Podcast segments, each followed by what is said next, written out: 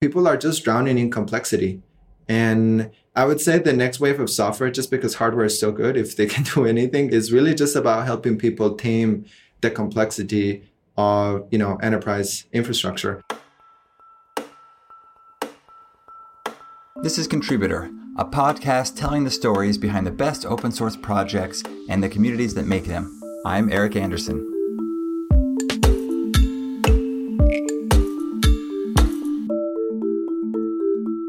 Well, I'm joined today by Alex Gallego, who is the CEO of Vectorized and one of the creators of Red Panda. And today we're going to talk all about Red Panda and stream processing and Alex's history. He's kind of famous in the world of streaming. Alex, thanks for coming on. thanks, Eric, for having me. Uh, yeah, I mean, where where to begin? I feel like I've been streaming for about 12 years. I was uh, first, you know, I was, I was, part of this early stage uh, startup in New York called Yieldmo, where we're doing real time streaming, and that's really sort of where I got. I mean, I, I did a little bit of streaming in, in finance before that, but that's kind of where big data and data streaming uh, kind of merged for for me as we were trying to grow with sort of the biggest publishers in the world and the biggest advertisers. I was using Apache Storm then, and and then kind of what what was the next step for us after that was the you know my next company which was called concord and it was a distributed stream process processing engine written in c++ on top of mesos. And you know frankly kubernetes won so that's where that story is going. Uh, we sold that company in, in 2016 to akamai still power some some pretty big use cases there.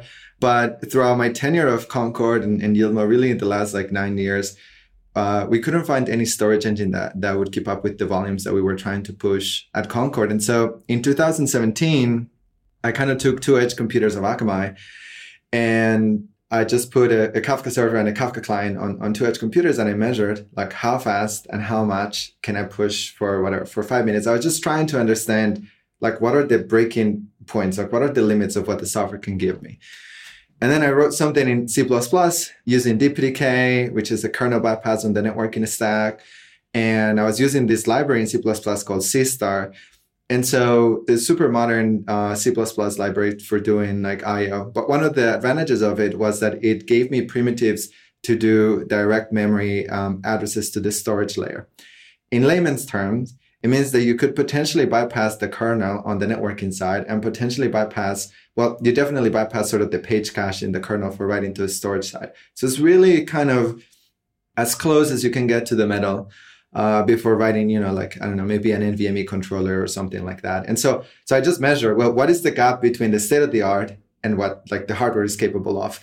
And the first try was was you know I was shocked because it was like 34x tail latency performance improvement with the first try.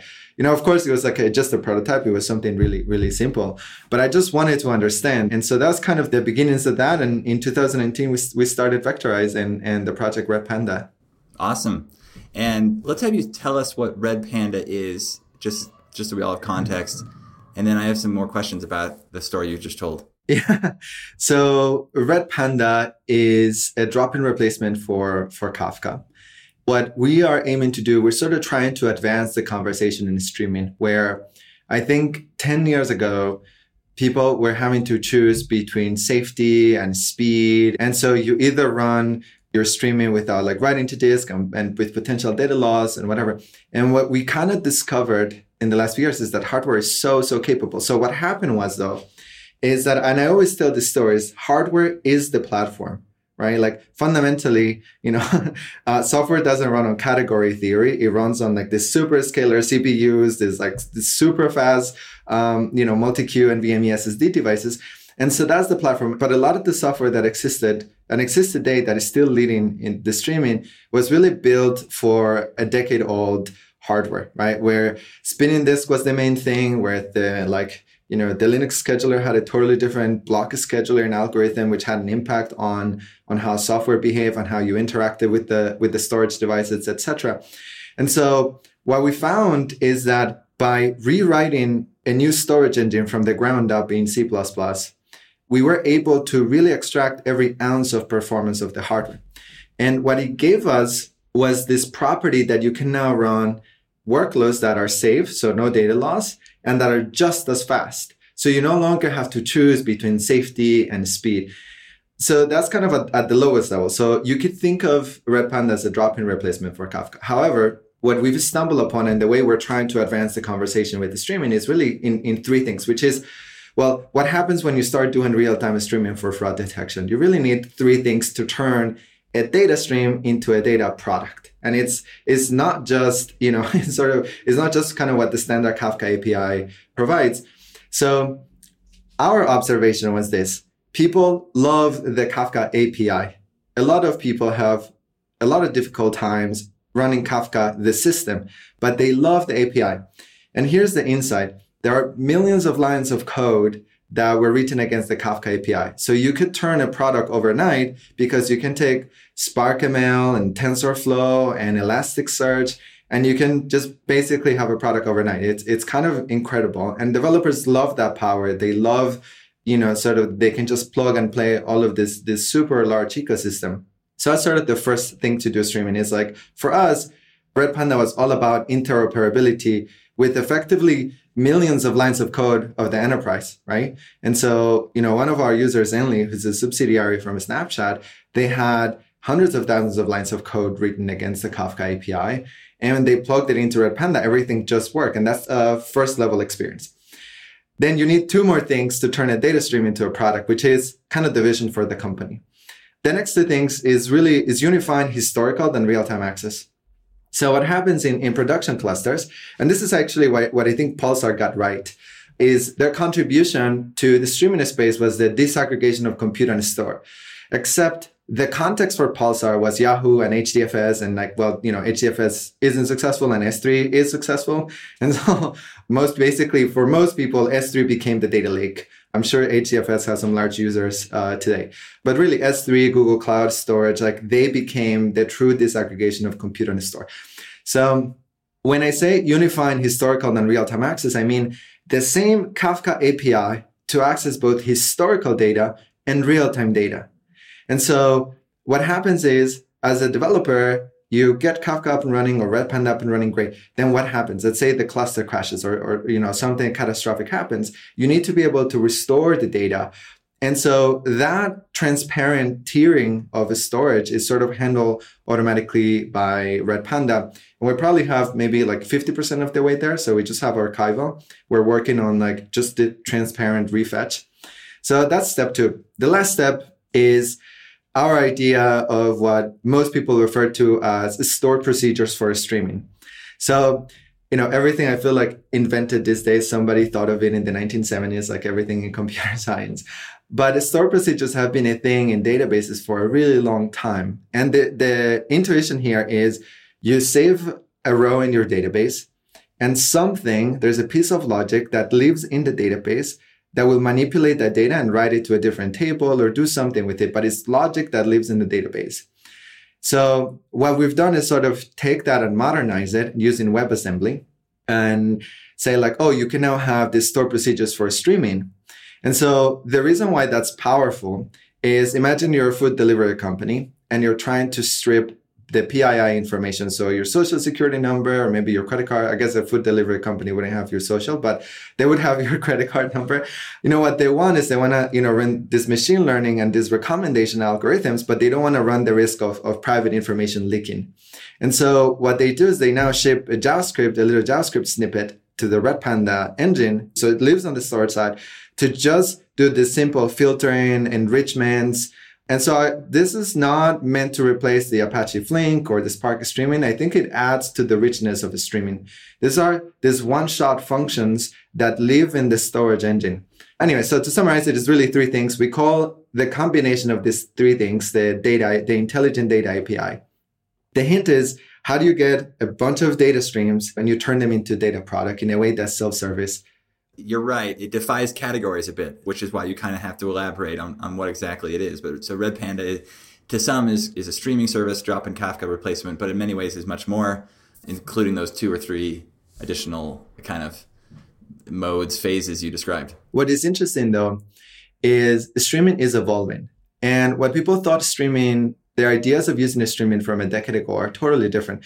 Coming from having built Concord, the conversation six years ago they're like, oh, how's Concord related to complex event processing? It's really sort of like basic. People still hadn't moved on to the new ideas of putting these immutable events in your infrastructure as sort of the source of truth that you can then basically the, the paper from, from Amazon on Aurora, they said the log is the source of truth and databases just become caches.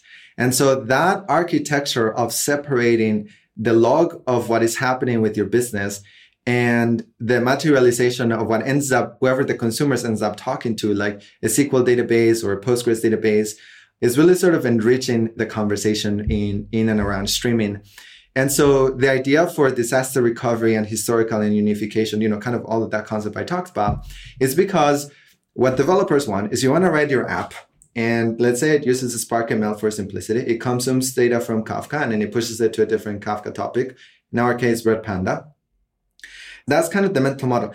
Developers don't really care or want to have two jobs, one that consumes historical data from H, you know, S3 and, and then pushes into Kafka and does a bunch of like that, that logic could just be handled by the storage engine. And by the way, when you do that, you also unified access control lists and security and tenancy and throughput. And so there's a lot of benefits to a storage engine giving a standard interface, a standard API that developers can program against. Got it. And earlier you said, as you made these other nascent streaming efforts, the storage engine was the thing that you struggled with. And so, so Red Panda, the innovation there is largely in the storage engine. Is that? Yeah. Okay. Yeah, correct. So the innovation is, can we treat the Kafka API like SQL engines treat SQL? So I would say we are to, we're like the, the Cockroach DB to the Kafka API, right? So Cockroach treats the Postgres API and sort of adds a bunch of you know, very cool primitives on it, like geo-replication, follow the workload, just like some some really neat kind of things that people want out of uh, out of a SQL database. Similarly, we're just treating the Kafka API as the communication layer. So all of the, the Kafka ecosystem and tools. But what we gave was sort of new primitives. So one, one of the fundamental differences though in design is that we operate in a, in a, in a consistent mode. So versus the, the, the Kafka alternative, which is an AP mode. So, which means we use Raft, which is a strong linearizable protocol. And so it means that the developer understands mathematically what it means to have two out of three replicas up and running, or three out of five, or one out of five. It doesn't matter what the combination is. There is like a well-known and an exact understanding of the state of your system. And so that is that is so powerful because then you can build actual primitives on top of it. Then you understand like, oh, if a node goes down, you have an exact mental model that is proven with the with the mathematical proof. It has a design paper that is easy to understand. And because it's Raft, we sort of hook into this huge ecosystem of how to verify that the code that we wrote empirically actually delivers on those on those claims. And so sort of, I think, the right foundation to build streaming systems on top of. Got it. Yeah. No, you, you've you've assembled a great stack there. So you've got your your new storage engine, Raft, and then remind me. We, we did an episode recently on ScyllaDB and Seastar. Remind me the role Seastar plays for you. I love Seastar. I've been I've contributed to Seastar for like four years. You know, like little patches here and there.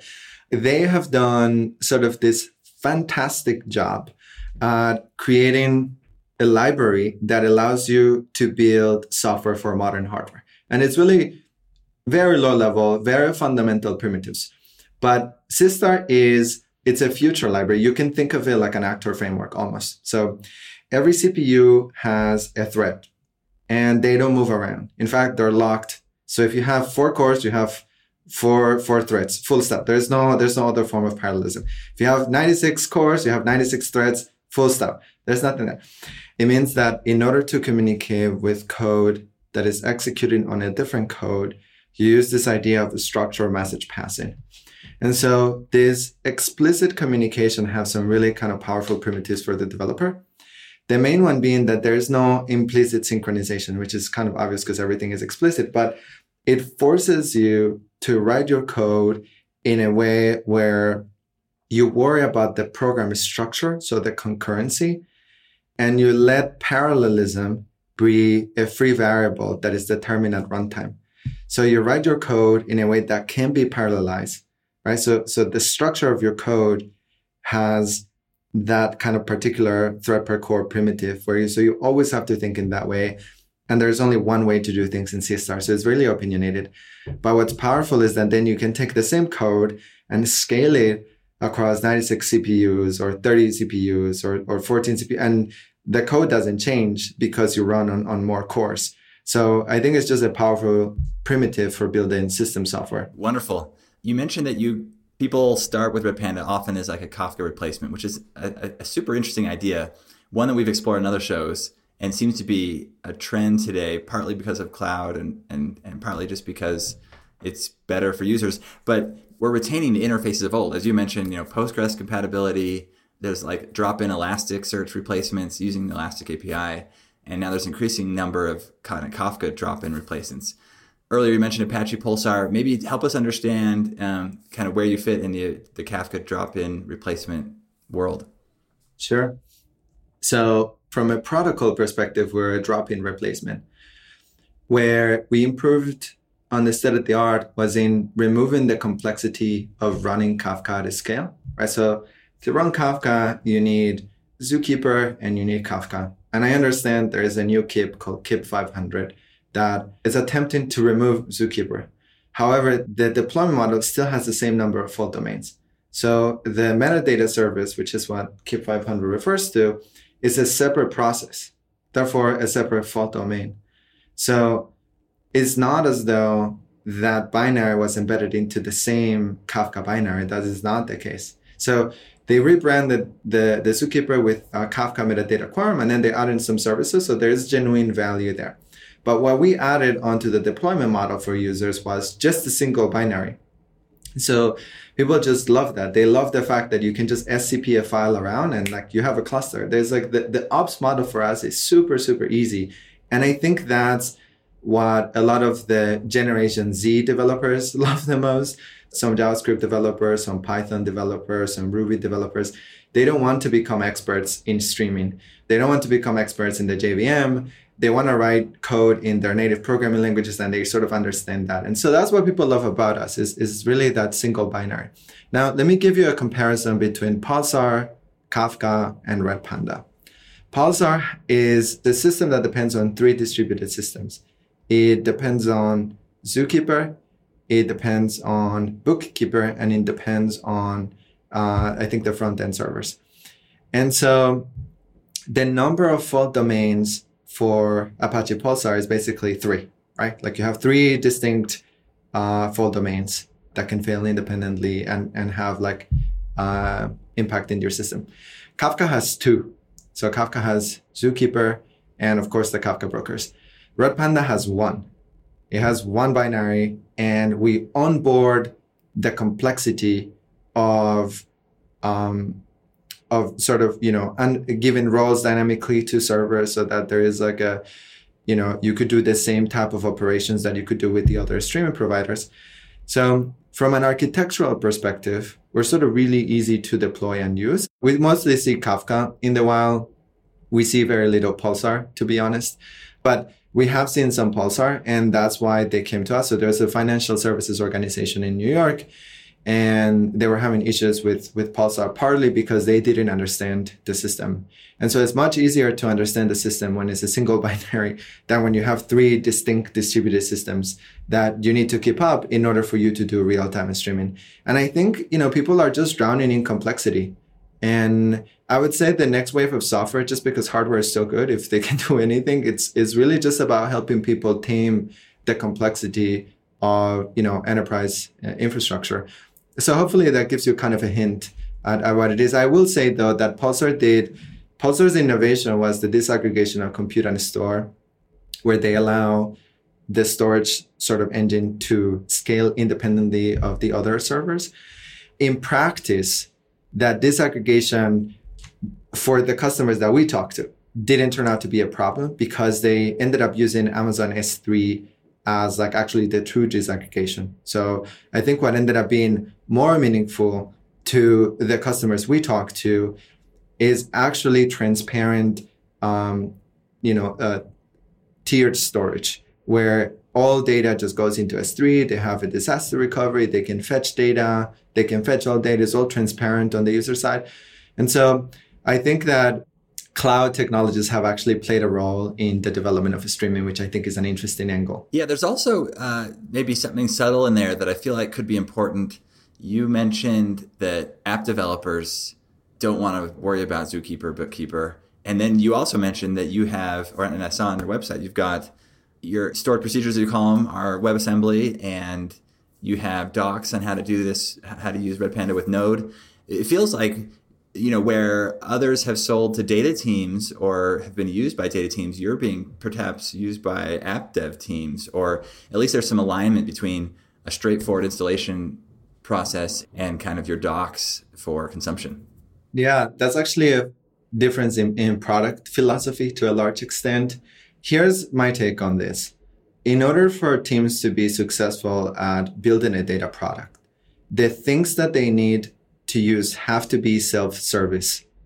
So the developer is the person with the most context when they're developing an application. Let me give you an example. If you're trying to do uh, fraud detection, you have your data, you have your web servers pushing data into Redpanda, and then etc. What we're trying to enable is like, what are the things that the developer whose job is to create a fraud detection service for a credit card company needs to deliver that fraud detection as a service, right? Like kind of what are the tools that he needs? The first thing is it has to be self-service.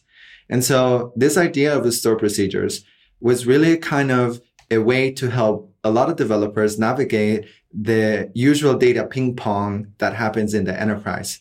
The example I give here is that let's say you were just doing a simple filter and an aggregation. Actually, the simplest thing is data goes into Red Panda, There's a Flink job that consumes it and then saves it onto Elasticsearch. Let's take that example. The data sort of ping pongs often between Red Panda and a stream processor and often back to Red Panda and then back to a different system and so on. So what this store procedures allows developers to do is to eliminate that data ping pong altogether. You push a store procedure to Red Panda, and then you can have that data materialized locally. So there's no network transfer.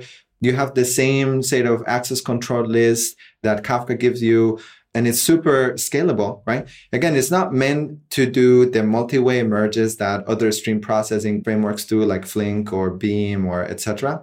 It's meant for this one-shot transformation for this idea. Because if you ask the belly of the market, right? So the, the sophisticated companies, they have the expertise and power, but the belly of the market, they just consume the data into Redpanda and then they just have a little callback that makes an RPC to Elasticsearch. And that's the majority of how people are doing streaming. Or they make an RPC to Postgres to save the data on a table, or they notify something because they saw an anomaly in the data stream.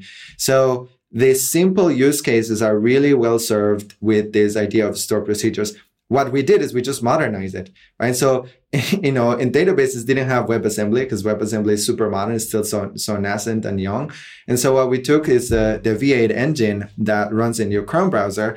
And then we shipped that with, with the binary and it allows you to make this transformation. So you could use the full Node API. That's kind of the first one that we're working on. And then we're, we're also working on allowing people to have more low latency transformations in, in actually any language that compiles to WebAssembly. Does that make sense? Yeah, and and and very exciting. I think in the in the models with Zookeeper and Bookkeeper, you may have already had some experience with those systems for other distributed systems. Maybe you can convince yourself that you're, you're, you're reusing skills and that you have multiple uses for for these distributed systems. But I think you know for a new app dev team looking to scale and stand something up, it's very appealing to have a single binary docs that are node centric and web centric.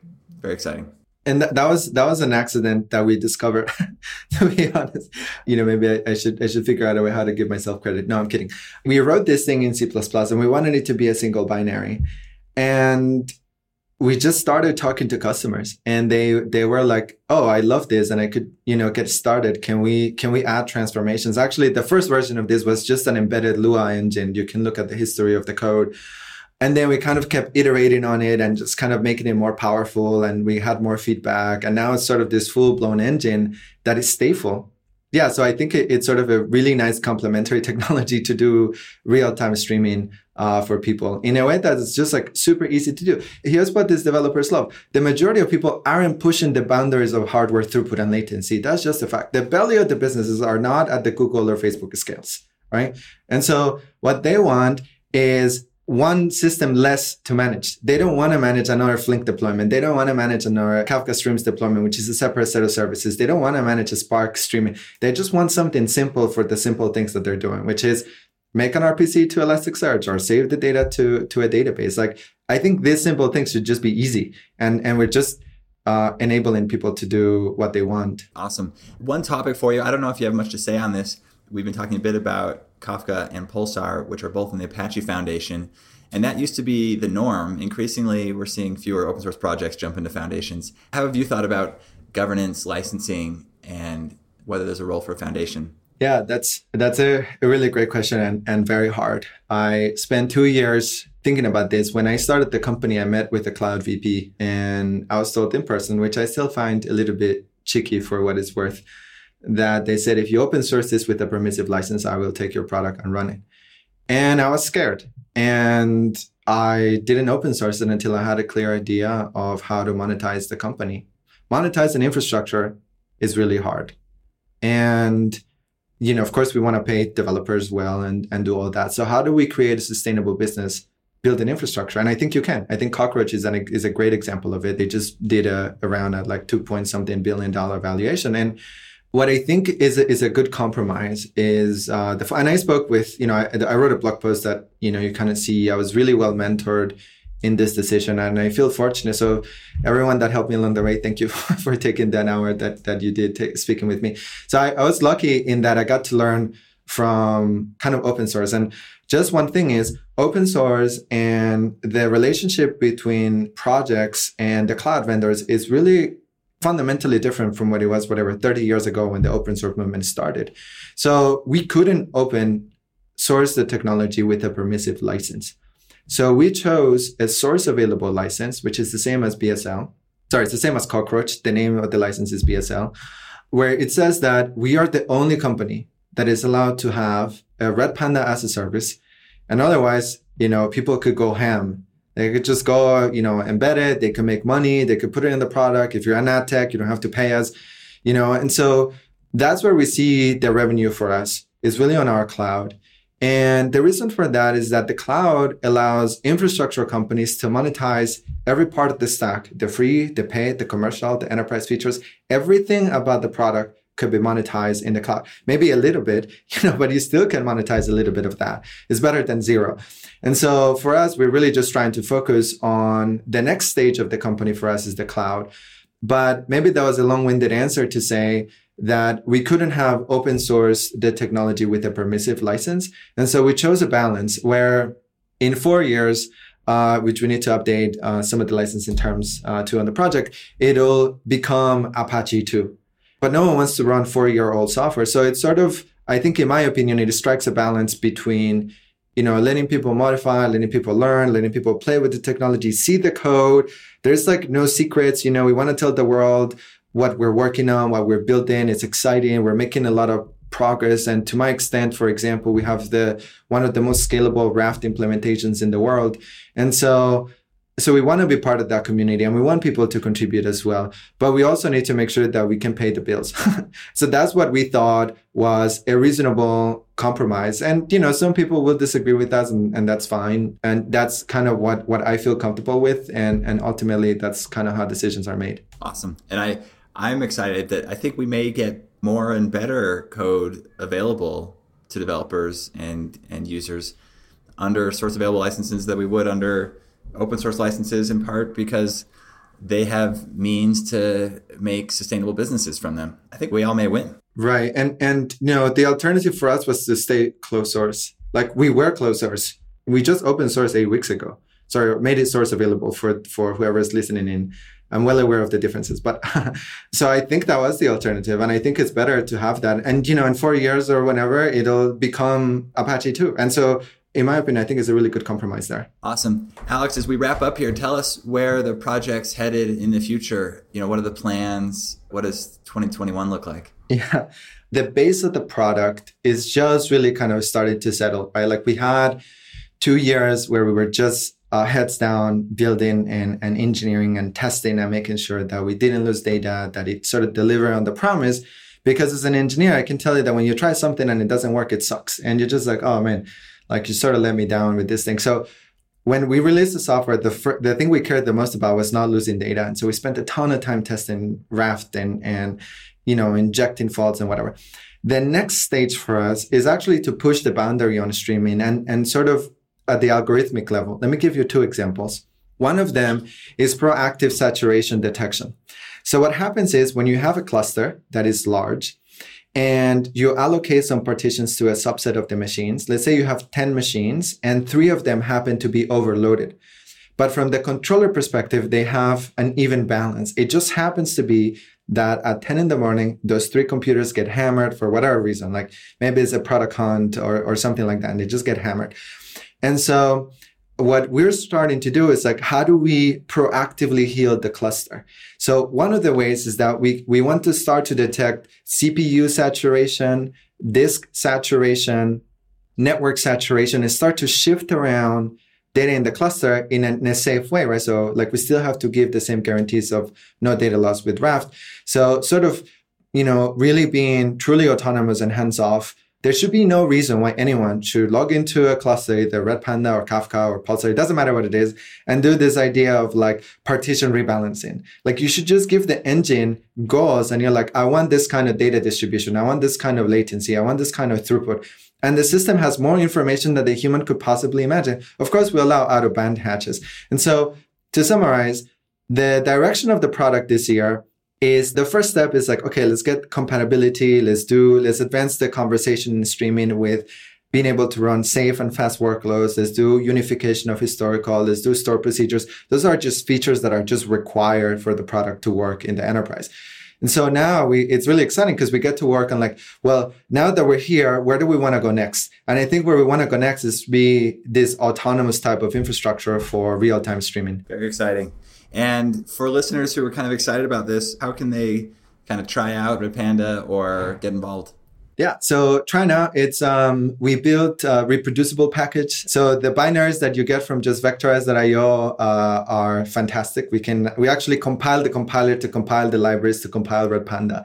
And so just go to, you know, vectorized.io. You could try it on, on Docker. You could try it on like Debian and RPMs and, and Fedora and all of that. That's just like free for you to download and use. There's no restrictions on anything. Eh, so you could use all of the features. And then, you know, you can reach us out on, on Twitter. There's, we have a Slack community that is growing. So if you tried the product and you have questions, just join the Slack. I'm there all the time. The engineers are there all the time. We can just answer questions and we're trying to grow. So we'd love to have you be part of the community if you're listening to this. Awesome. Alex, thanks for maybe taking the time today. Uh, as an aside, it's been fun to kind of follow your career some. When I was at Google working on Dataflow, we we interact together on streaming and great to see you still at it and all the all the progress that the Red Panda project's making. Thanks for having me here, Eric.